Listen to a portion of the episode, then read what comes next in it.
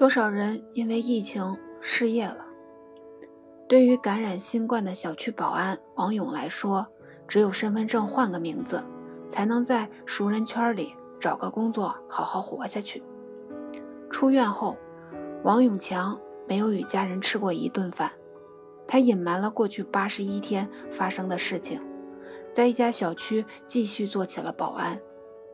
五月下初，王永强穿着蓝色短袖保安制服，站在了新小区门口，要求来客出示健康码。他瘦长的身躯在阳光直射下显得更黑、更瘦。保安王永强躺在隔离病床中，睡不着，被送进来整整两天了，他还是没想通，自己怎么成为了一名新冠肺炎感染者。这个问题，直到你看到这句话的前一秒，都没人能给出确切答案。像条鱼搁浅在病床上，王永强入院的第三天开始了。昨天就通知过的心理医生全副武装地走进来，王永强还是感觉有些异样。从上救护车开始，他就没见过和自己一样完整的人。透过护目镜里微微皱起的皮肤，王永强判断他或他应该在笑。有没有什么想不开的？是个男医生，没什么，就是出院后身份证要换个名字才能活下去。五十六岁，男，离异。三天前，保安王永强还在温州市中心的一个小区值守出入岗。此时，温州是湖北外疫情最严重的地区。离王永强的工作地五百米远处，一个百货商场刚发生了一起二十八人聚集性疫情。收到防控要求后，王永强戴上了口罩，多了一项任务：给进出小区的人测体温。这段时间，王永强格外痛恨新冠病毒。要不是被疫情耽搁，他早就去谈好的下家工作了。新岗位是海鲜打包员，月工资比保安多一千，还不用值夜班。可疫情下，海鲜店迟迟开不了业，物业公司为了多一个人承担防疫任务，不放他走。一月十六日交了辞职信，二十几天了，一点音信也没有。二月十二日晚上。王永强下班喝点小酒，准备睡觉。我们海岛出来的人，习惯睡前吃海鲜配个小酒。十几岁就离开了海岛，王永强还是活脱脱一副渔民相，身材精瘦，皮肤黝黑。他未完成初中学业就辍学了，第一份工作是修补渔船，之后陆续做起了补船教材、五金、蓄电池生意。成为改革开放后第一代万元户，娶妻生子。九十年代初，王永强没料到人生开始走下坡，生意失败，妻子厌恶他过量饮酒，选择离婚。王永强便把女儿抛给母亲，来到温州市区重新打拼。新生意时好时坏，他找老同学亲戚借了大约二十五万。欠条和还款记录遗失，王永强说已经还了一些，同学亲戚说一分没还，借款人时不时到王永强母亲家讨债，即使是过年，王永强也从不回家，怕被讨债。他还错过了女儿婚礼和外孙的出生。二零一五年，王永强口袋里的钱已不足以支撑他做生意，连吃饭都成问题。便在妹妹的帮助下开始了他的保安工作。钱、老婆、野心全丢了，王永强身边只剩下两样心爱之物：酒和海鲜。一个月三四千的工资，他几乎都拿来买海鲜喝酒。六块钱一瓶的小乌牛酒，对王永强来说是像米饭一样的主食。米饭每天都吃两次。小乌牛酒至少要五瓶。酒瘾、痛风和关节炎缠上王永强多年。发病时，他拿不动重物，影响工作，遭到经理的训斥。王永强丝毫不改。二月十三日早上，王永强起床，照例先测体温，再上岗。那只对准他人的枪口对准王永强自己时，叛逆地发出警报，连续三次，连续报警。三十八度四，王永强发烧了。温州昨日的疫情数据是新增九例，累计四百九十例。王永强不知道是因为高烧还是害怕，一时间头脑发昏，往后踉跄一步，拳头捂嘴，猛地一咳。听到咳嗽，大厅里所有人都朝王永强的反方向退了一步，露出不约而同的惊恐。物业公司经理和社区人员立即催王永强去医院。他倔强的摆手，说自己没病，更没钱看病。疫情当前，文件指示应检尽检，王永强是颗不能放弃的定时炸弹。当前的政策是新冠肺炎患者治病免费，但王永强的情况存疑，挂号费、救护车可能都要钱。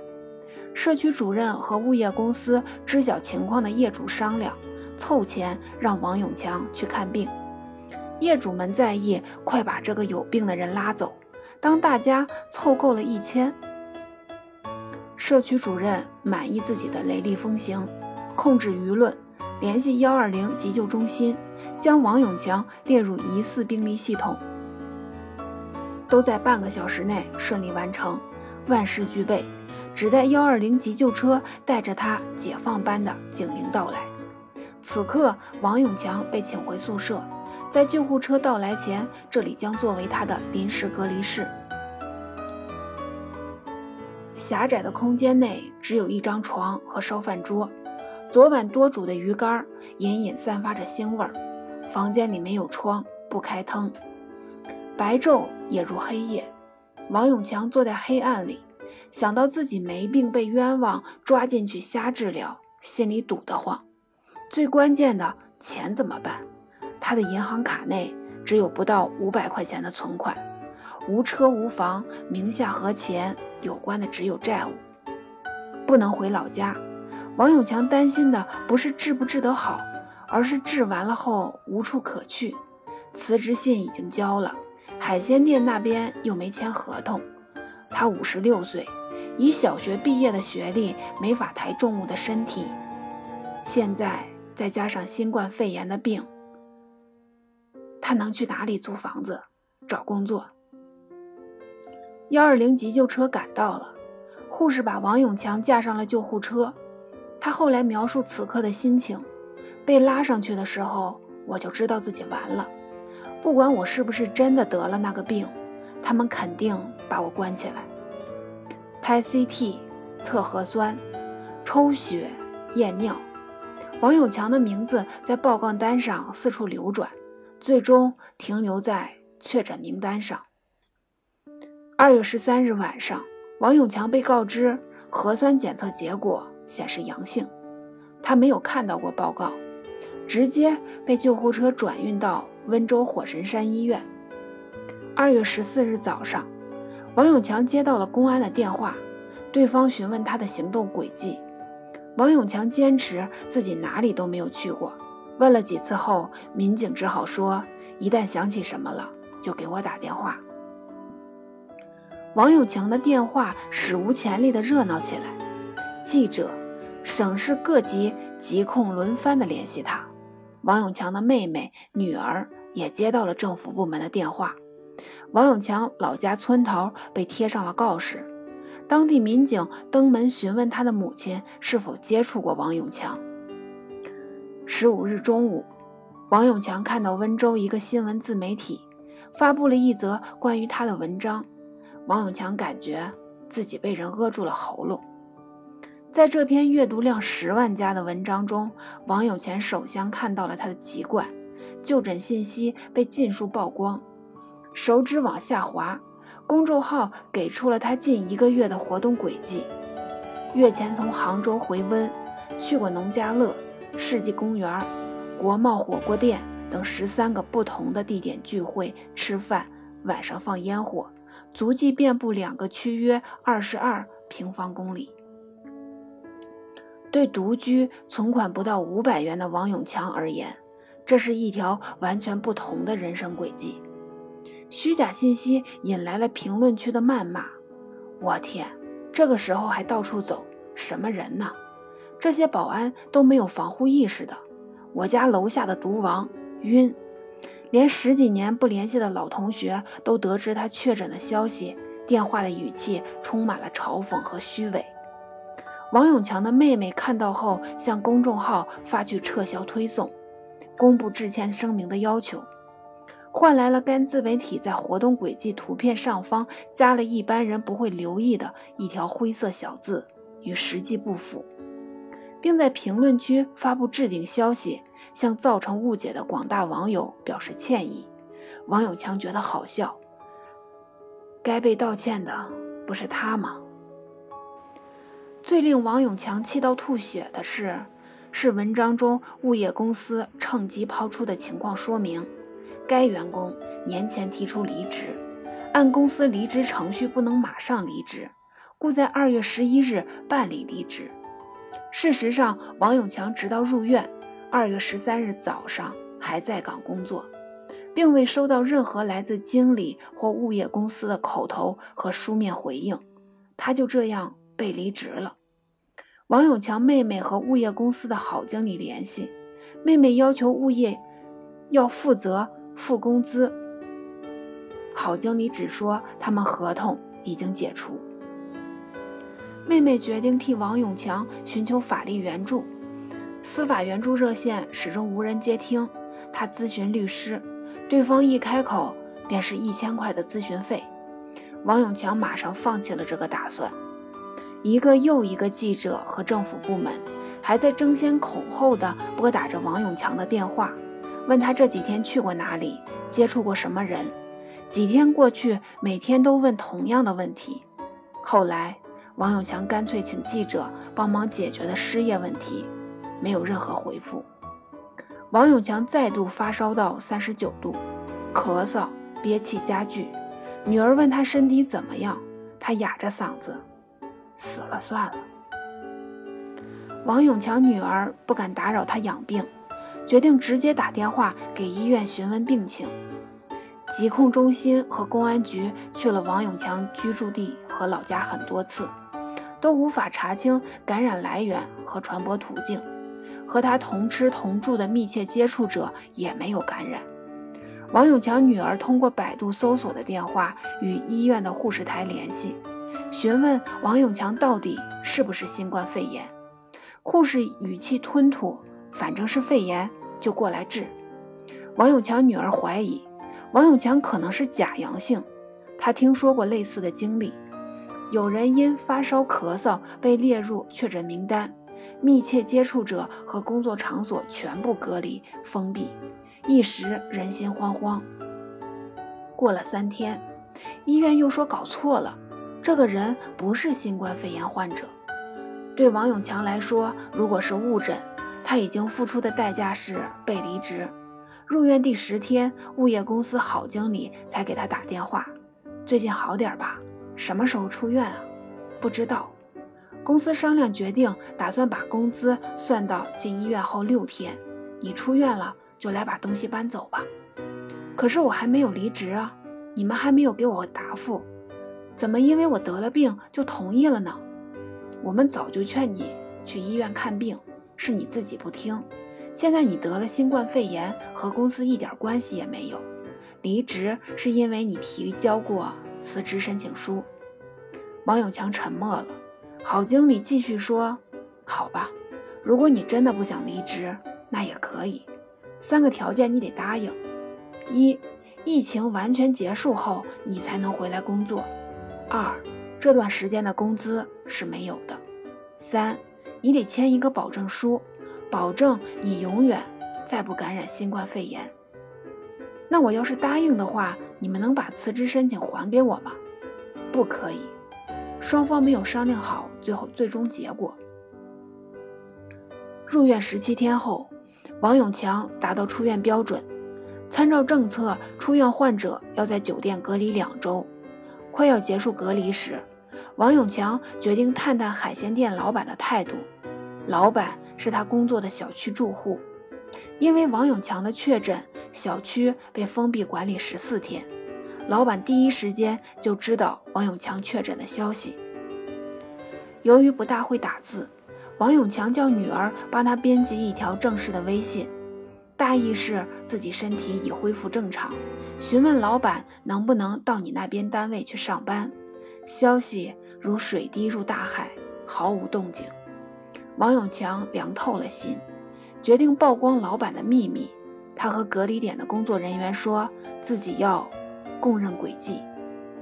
隔离点工作人员和公安确认之后，告诉了王永强实情。早在二月十六日，他们已经查到王永强在二月十一号乘坐出租车到了一个农贸市场，和人接头坐上了一辆摩托车，在一家海鲜店里待了几个小时。农贸市场和海鲜店都被封起来了，跟他接触的人也全部找到。王永强傻眼了，这正是他要揭露的秘密。农贸市场是海鲜店所在地。那天，他和老板谈好了十五号上岗工作。王永强确诊后，老板马上发微信给他：“王永强啊，如果你把海鲜店说出来，生意就完蛋了。这个海鲜店才刚刚准备开业呀。”王永强信守承诺，不管公安还是疾控轮番的问，他咬死自己哪里都没去过，期待老板会因为他的忠心给工作机会。现在王永强恍然大悟，公安局早已采取行动，不论是把他扔到确诊陷阱里的老工作，还是不确诊才有可能获得的新工作，都化为泡影。王永强以为自己仁义俱备。可能早被海鲜店老板认作了无情无义。过了几天，海鲜店老板终于回复他：“干了一辈子了，让自己休息个把月吧。”王永强再一次以自由身站在了阳光底下，是入院的三十一天后。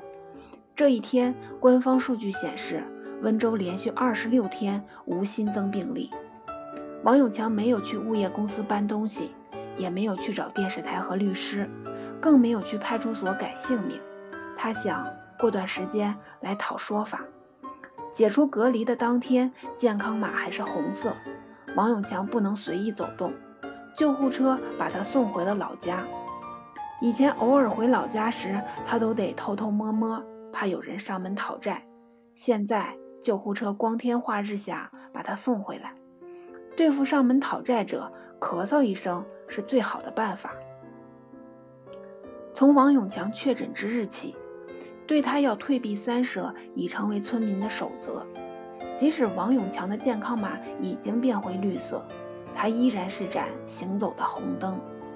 为防止村民说闲话，王永强的家人决定让他继续隔离在房间里。每一天，王永强的三个弟弟和女儿轮流通过房间的窗户给他送菜。王永强的弟弟说：“虽然知道王永强几次复查都是阴性，但不断出现的出院患者复阳案例，让他不得不提防。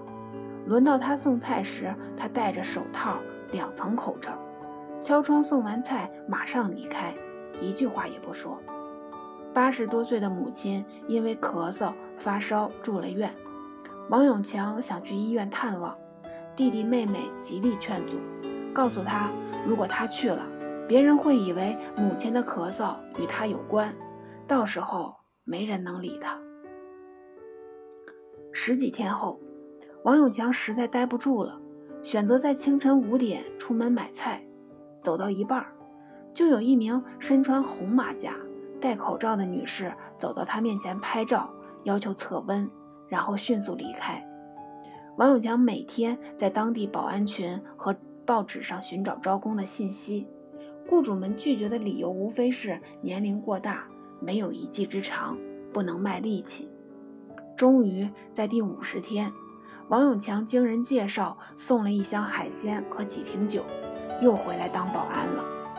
在一个新小区，离他原来的工作地点四公里，雇主问他为什么从上家辞职，王永强隐瞒了过去八十一天发生的事情，只说公司受疫情影响开不出工资。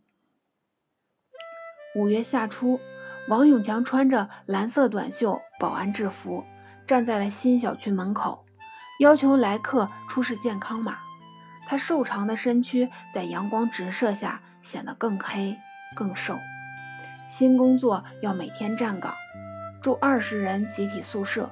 周末不休息，比王永强之前的工作要累，工资也不高。为了保住工作，现在他改成三天喝一次酒。看王永强安定下来，他的妹妹想去探望，妹夫警告说，三年内都不要和他见面吃饭。出院后，王永强没有与家人吃过一顿饭，聚会的对象多是不知期患病的新同事。一天。王永强收到别人送给自己的水果，发微信给妹妹，想送到她家，结尾附上了自己核酸检测阴性的证明，但妹夫还是一直推脱。王永强觉得，认识我的人，总还觉得我有病。至于物业公司的工资纠纷是否被误诊，曾经愤怒满腔的王永强决定都算了，别搞来搞去。又把工作搞丢了，活命要紧。